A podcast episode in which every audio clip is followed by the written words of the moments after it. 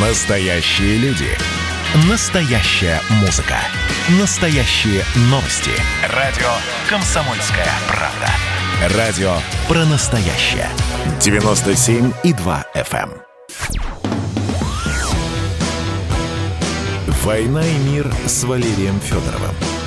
Глава ВЦИОМ подводит итоги дня и рассказывает о жизни во всех ее проявлениях. Здравствуйте, дорогие друзья. Приветствуем вас в эфире радио «Комсомольская правда». Я Валентин Алфимов. Рядом со мной, как всегда, по четвергам Валерий Федоров, глава Всероссийского центра изучения общественного мнения. И у нас в гостях Александр Гурко, президент некоммерческого партнерства ГЛОНАСС. Правильно, Александр Олегович? Все правильно? Да. И соруководитель рабочей группы НТИ Автонет. Ну, собственно, вот про автомобили, про будущее мы говорить и будем. Как вы понимаете, Александр Олегович, как никто, разбирается в этом самом будущем. Александр Олегович, да. Два таких подхода сейчас в мире конкурируют к беспилотным автомобилям. Один говорит, что ну дайте же нам, наконец, работающие беспилотники, потому что аварийность страшная, расход топлива неимоверный, сильно вредит климату нашему, влияет на изменения к лучшему. Ну и масса других аргументов в пользу того, что давно пора. Есть альтернативный взгляд. Так все быстро роботизируется, автоматизируется, что скоро людям, извините, жрать будет нечего. Особенно это касается таких стран, как северные американские, там, Соединенные Штаты, Канада, где огромное количество людей заняты в профессии водителей грузового транспорта. Ну и вот ужасная такая апокалиптическая картина рисуется, что через несколько лет все они будут выброшены на улицу. Ну и, видимо, проголосуют за президента Трампа на выборах 2024 года. Ну или что еще похуже. Вот такие вот картины. Но, Александр Олегович, вы профессионал, вы понимаете изнутри вообще, как это работает. Скажите нам, а беспилотные автомобили, которые сегодня на дорогах, это скорее экспериментальный, значит, формат, но когда же они станут повседневностью, наши беспилотники? И что этому мешает? Да, спасибо. Но сначала, если позволить, хотел бы прокомментировать вот эти две точки зрения, которые вы озвучили. То есть, с одной стороны, наверное, прогресс не остановить, и роботизация, безусловно, будет нарастать, и автомобиль становится все более умным, более автоматизированным, имеет уже автопилот, и мы в целом двигаемся к автономному автомобилю. При этом очевидно, что условия, когда технологии еще не созрели, не являются отработанными, не факт, что беспилотный автомобиль безопаснее, чем пилотируемый. Да? То есть это еще не доказано пока. Поэтому инциденты известны. Да, инциденты тоже известны, все правильно.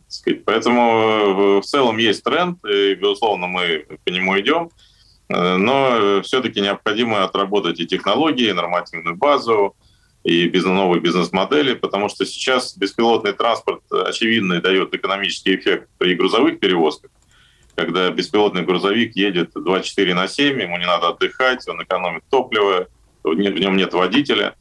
И вы упомянули об озабоченности людей различных стран, что может наступить безработица в этом сегменте. Но вот в России, например, обратная ситуация. У нас дефицит водителей. То есть у нас не хватает водителей для дальних маршрутов. И это, наверное, после введения системы «Платон», когда левачить стало сильно тяжелее, да? Платон, как ни странно, не очень на это повлиял. То есть как раз действительно крупные перевозчики ожидали, что Платон и внедрение тахографов уберет с рынка серых и черных перевозчиков, но произошло пока все наоборот. Добросовестные перевозчики платят и ставят тахографы. А они добросовестные по другим дорогам ездят, наверное. Или объезжают, или просто не платят, но поскольку система не везде, в общем, способна ловить, в итоге получается дешевле не платить. Поэтому у цивилизованных перевозчиков реальная проблема. У них себестоимость растет из-за дополнительных требований, а заказчики, грузоотправители не готовы тарифы удерживать, по факту они снижаются. Вот поэтому... Ясно. В общем, есть еще над чем работать с Платоном. Вернемся к беспилотникам. А какими юридическими и техническими решениями, на ваш взгляд, должно сопровождаться более широкое внедрение беспилотного транспорта на дороге?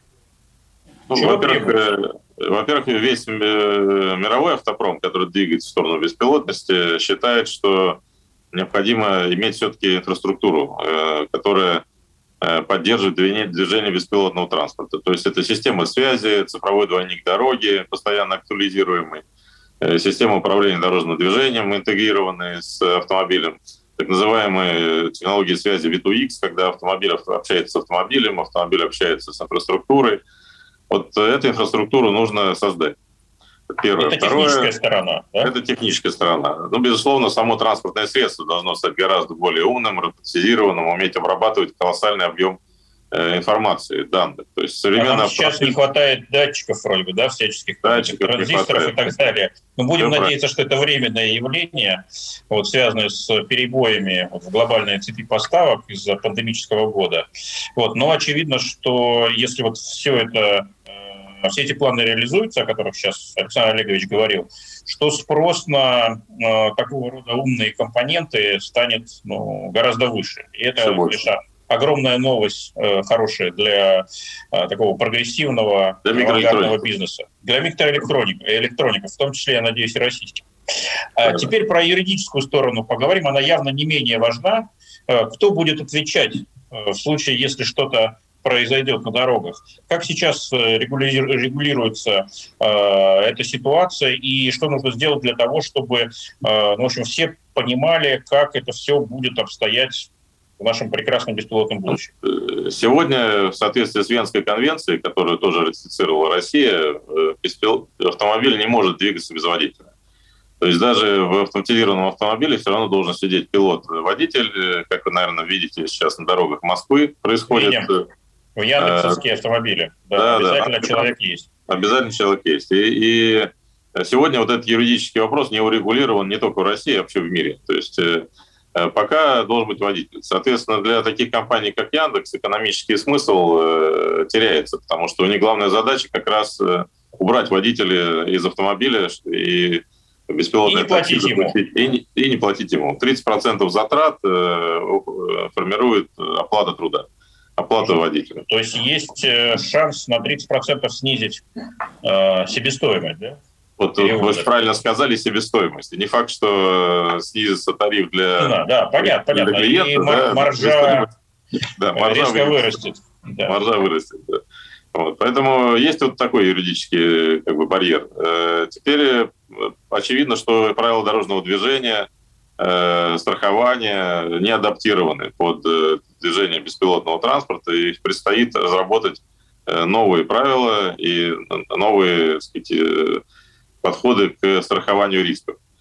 Пока эта работа только начинается, я думаю, что 4-5 лет точно уйдет на то, чтобы внедрить в отдельных сегментах. Причем в первую очередь, скорее всего, беспилотность будет развиваться в области грузового транспорта, на закрытых территориях, возможно, коммунальный транспорт в каких-то городах станет беспилотным. Закрытые территории, это, я так понимаю, логистические комплексы, промышленные предприятия, добыча полезных ископаемых, все правильно. Карьеры, да, все правильно. Вот там развивается сейчас, кстати, наиболее активно, потому что там экономический эффект абсолютно очевиден, там нет проблем с регуляторикой. И с Wi-Fi, наверное, там нет проблем. И с Wi-Fi, со связью, которые в этих местах проще развернуть. По поводу связи, кстати, вопрос очень актуальный, потому что вы, наверное, тоже как автомобилист видите, что вдоль дорог покрытие, в общем, мягко говоря, среднее. Да, то есть есть целые участки, даже Москва-Питер дорога, где связи нет совсем. Александр Олегович, в случае, если вдруг, не дай бог, беспилотный автомобиль без водителя совершает ДТП, кто виноват в этой ситуации? Это как раз вот юридическая плоскость, да, которую надо решить. Да. Сейчас общий подход в том, что виноват в зависимости от того, от причины аварии, так же, как сейчас это происходит. То есть есть причины, которые связаны с состоянием автомобиля, и тогда отвечает за аварию автопроизводитель и эксплуатирующая организация или человек, который эксплуатирует автомобиль. Аварии могут происходить также по вине пилота, если есть дистанционное управление таким автомобилем. Вот, а здесь же автопилот. Ну, ты же автопилот не посадишь в тюрьму? Автопилот не посадишь, но разработчика... Но его производителя посадить может. Да. То есть это его ошибка. Масса еще таких вот серых зон, да, которые предстоит юристам, страховщикам, автопроизводителям очень тщательно отработать, пропилотировать, посмотреть, да, как это работает. Дело в том, что... Да, извините, пожалуйста, важное просто замечание, что есть гипотеза, что все-таки личного транспорта беспилотного будет не так много. А в основном люди будут пользоваться заказным транспортом, которым оперируют соответствующие перевозчики парки. Александр Ильич, но есть гипотеза, что, в принципе, личного автотранспорта через какое-то время будет немного. Сильно меньше, чем сейчас, по целому ряду причин. Все правильно. Если вы опросите молодое поколение, я уверен, что вы обнаружите большое количество молодых людей, которые права уже не получают. Да. Давайте... А те, что получают, пользуются каршерингом. Давайте сделаем сейчас небольшой перерыв, буквально 2 минуты, и сразу после него продолжим. Я напомню, что у нас в гостях Александр Гурко, президент некоммерческого партнерства ГЛОНАСС и руководитель рабочей группы НТИ Автонет. 2 минуты, и мы продолжаем. Здесь еще очень-очень много вопросов. Значит, я самый первый вакцинировался, поэтому меня спрашивают.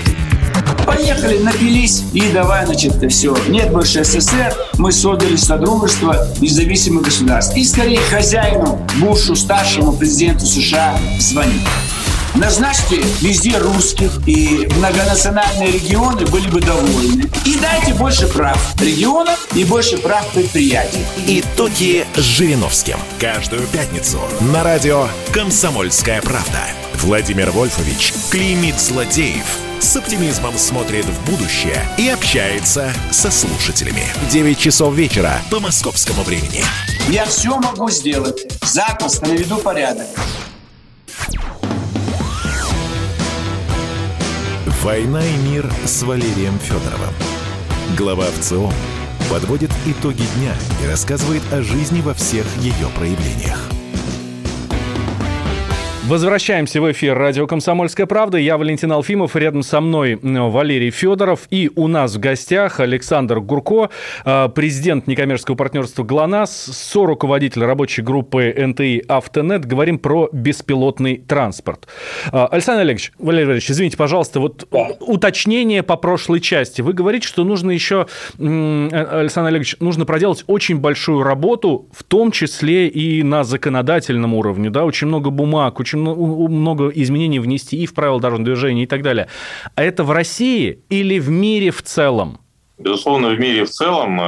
Россия в этом смысле, нельзя сказать, что сильно отстает, потому что пока полностью беспилотное движение разрешено только в нескольких штатах в Америке, и, возможно, в ближайшее время будет разрешено, например, в Арабских Эмиратах. Но большинство стран, в том числе европейских, придерживаются Венской конвенции, где беспилотность пока еще полностью не разрешена. Обязательно должен быть в автомобиле водитель-пилот.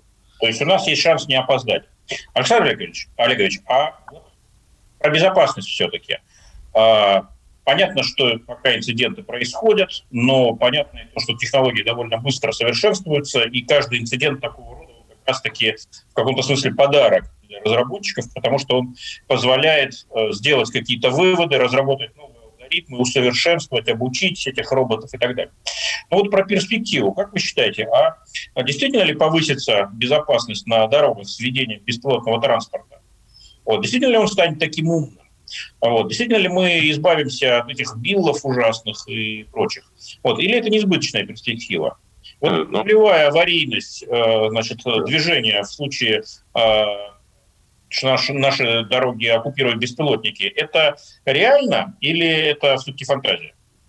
Безусловно, одна из основных целей внедрения беспилотности – это нулевая аварийность. Это абсолютно реализуемо, потому что когда автомобили, роботы синхронно двигаются на дороге и… Обмениваются информацией с инфраструктурой между собой, когда они двигаются на адаптированной дороге, которая для этого предназначена, при внешнем, в том числе, надзоре оператора, абсолютно реально достичь нулевой аварийности. И не только речь идет о нулевой аварийности, но и сокращении времени в пути, пробки, в оптимальном потоке транспортном, когда автомобили едут по одному алгоритму. Поэтому за этим точно будущее, и надеюсь, что мы его увидим. А вот чтобы это будущее наступило, что у нас в России делается для развития технологий беспилотного транспорта? Что такое интеллектуальная транспортная система? Что такое платформа Автодата? Вы ко всему этому имеете непосредственное отношение. Может быть, расскажете немного? Да, обязательно. Спасибо за вопрос. Во-первых, у нас появляется все больше компаний, которые занимаются разработкой беспилотных автомобилей. Грузовых, пассажирских, автомобилей для индивидуального пользования, коммунальной техники и так далее. В том числе крупные компании, такие как Яндекс и Сбербанк, занимаются этими вопросами. Параллельно наша задача создать инфраструктуру, предназначенную для движения высокоавтоматизированного транспорта. Для этого нами развертываются интеллектуальные транспортные системы в различных городах нового поколения. ИТС-2.0 – это система, которая уже работает с использованием искусственного интеллекта и собирает, обрабатывает очень большой объем информации с оборудования, которое стоит на дороге. Фото-видеофиксация, весогабарит, метеостанции, управление дорожным движением. Все эти системы завязываются в единую платформу. Параллельно реализуется очень большой проект, очень амбициозный, наверное, самый амбициозный сейчас в мире. Это проект «Автодата» по агрегации больших автомобильных данных от умной инфраструктуры и от умного автомобиля. В рамках этого проекта создана биржа данных, которая позволит людям продавать данные, которые генерит их автомобиль, выставлять на биржу, зарабатывать дополнительные деньги. То есть мы надеемся, что миллионы людей получат новый источник дохода. То есть мы можем не только зарабатывать на солнечных панелях, которые устанавливаем себе на дачах, да, но и вот на той информации, которую генерит автомобиль наш личный во время передвижения, правильно? Конечно, потому что данные – это товар. Вот надо объяснить людям, потому что сейчас пока информированность достаточно низкая, что данные являются товаром, за который сейчас платят миллиарды долларов компании мировые, которые консолидируют эти данные, покупают компании, которые генерят эти данные. То есть в мире идут сотни сделок, которые связаны с консолидацией данных. Это реально имеет стоимость большую. Сейчас автомобиль, который генерит данные, к сожалению, дохода дополнительного человеку не приносит. То есть данные уходят только к производителю. Да, Александр Олегович, а много сейчас таких вообще автомобилей на дороге, которые генерят данные? Значит, сколько их? Это каждый автомобиль или там 10%, 15%? Вообще, какое соотношение? По нашим оценкам, около 3 миллионов автомобилей уже имеют штатные системы, умные системы, которые имеют сим-карты и находятся в онлайне. Это в мире или в России? В России. И передают данные неизвестно куда. Человек, в общем-то, даже не в курсе, что передается, куда передается и зачем.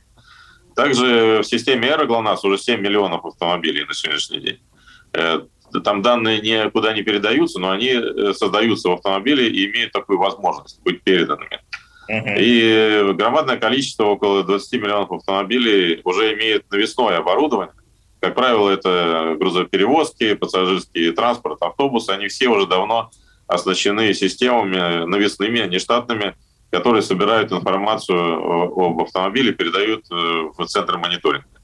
То есть, если говорить про частные автомобили, то их порядка 10 миллионов, которые имеют такую техническую возможность. Причем 3 передают, а 7 просто собирают, но не передают. Да. Понятно. То есть, и это все можно будет при определенных условиях монетизировать, то есть получать, так сказать, пассивный доход. Да. Вот мы очень надеемся, что нам удастся проинформировать людей, что данные, которые генерят их автомобили, являются товаром, имеют стоимость. Их нельзя отдавать бесплатно, без даже уведомления владельца автомобиля. А что делать, Александр Олегович? Вот у меня корпоративный автомобиль «Ягуар». Значит, прекрасно, во всем меня устраивает. Явно он генерит какую-то информацию и ее передает. Что мне делать, чтобы начать получать за это деньги? Сейчас мы в этом году планируем отработать весь этот алгоритм, но выглядит он будет примерно так. У вас есть мобильное приложение, которое вы скачаете в App Store. С помощью этого приложения вы можете дать указания автопроизводителю или дилеру, который обслуживает ваш автомобиль, ваши данные, которые вашей собственностью являются, разместить на бирже данных, которые вот нами сейчас уже созданы. И... То есть не только зерном и нефтью можно на бирже торговать, но и данными. Ну, датасетами, мы это называем датасеты. То есть, например, вы готовы поделиться данными о работе своего автомобиля. Или вы готовы поделиться данными о треках, о скорости, местоположении, как, где вы ездили, когда там за прошлую неделю.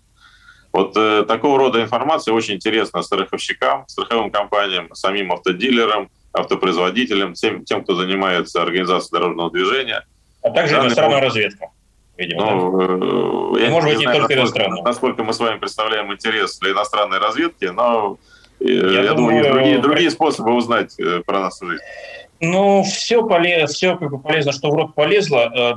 Я почему про разведки? Разведки бывают, кстати, не только государственные, но и частные. Да, иногда это похуже. Вот, и они занимаются не только там промышленным шпионажем, но и сбором личных данных. И вот под вопрос ставится приватность. Да? Значит, а как быть с приватностью, если информация уже передается, пусть не со всех, но с части автомобилей, и, наверное, будет передаваться, и раз это рынок, то больше и больше автомобилей будут оснащаться такого рода устройствами. Как быть с приватностью? Все-таки не все же ездят по, так сказать, легитимным целям. Кто-то может свернуть куда-нибудь с маршрута, заехать, встретиться там, с какими-то непонятными целями. Вот, и это станет известно недоброжелателям, условно говоря, да? Вот. Как с этим быть? Да, у нас буквально минутка до конца. Да, есть целый пакет законодательства в Европе и в России о персональных данных, и в том числе о защите персональных данных. В рамках Автодаты мы защищаем эти данные и отвечаем за их сохранность. Человек сам решает, персонализировать их при передаче или не персонализировать. Есть технические средства защиты, есть законодательные средства защиты. И вопрос, проблема остается. Но над этим работают регуляторы и создатели автопроизводителей. Ответ дипломатичный, Александр Олегович, очень дипломатичный. А последний вопрос. Что же делать владельцам автомобилей, не оснащенных телематическими устройствами? Как им вписаться в этот дивный новый век? Два варианта. Первое – купить специальное устройство, которое вставляется в диагностический порт, интегрировано в скан шины автомобиля. Второй вариант – поменять автомобиль. Понятно, были бы деньги. Первый-то попроще. Хотя со вторым, наверное, многие согласятся и готовы были бы, если бы действительно... Если будет дополнительный доход. Если мы объясним людям, что они могут уменьшить стоимость владения и получать дополнительные деньги, то они будут покупать автомобили, которые приспособлены для этого. Вот так вот.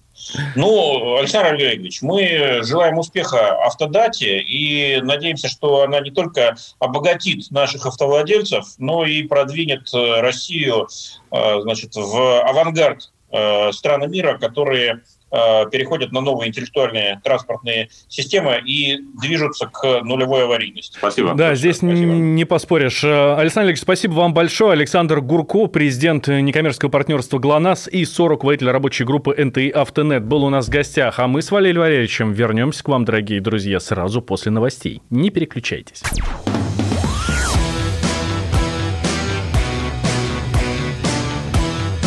«Война и мир» с Валерием Федоровым.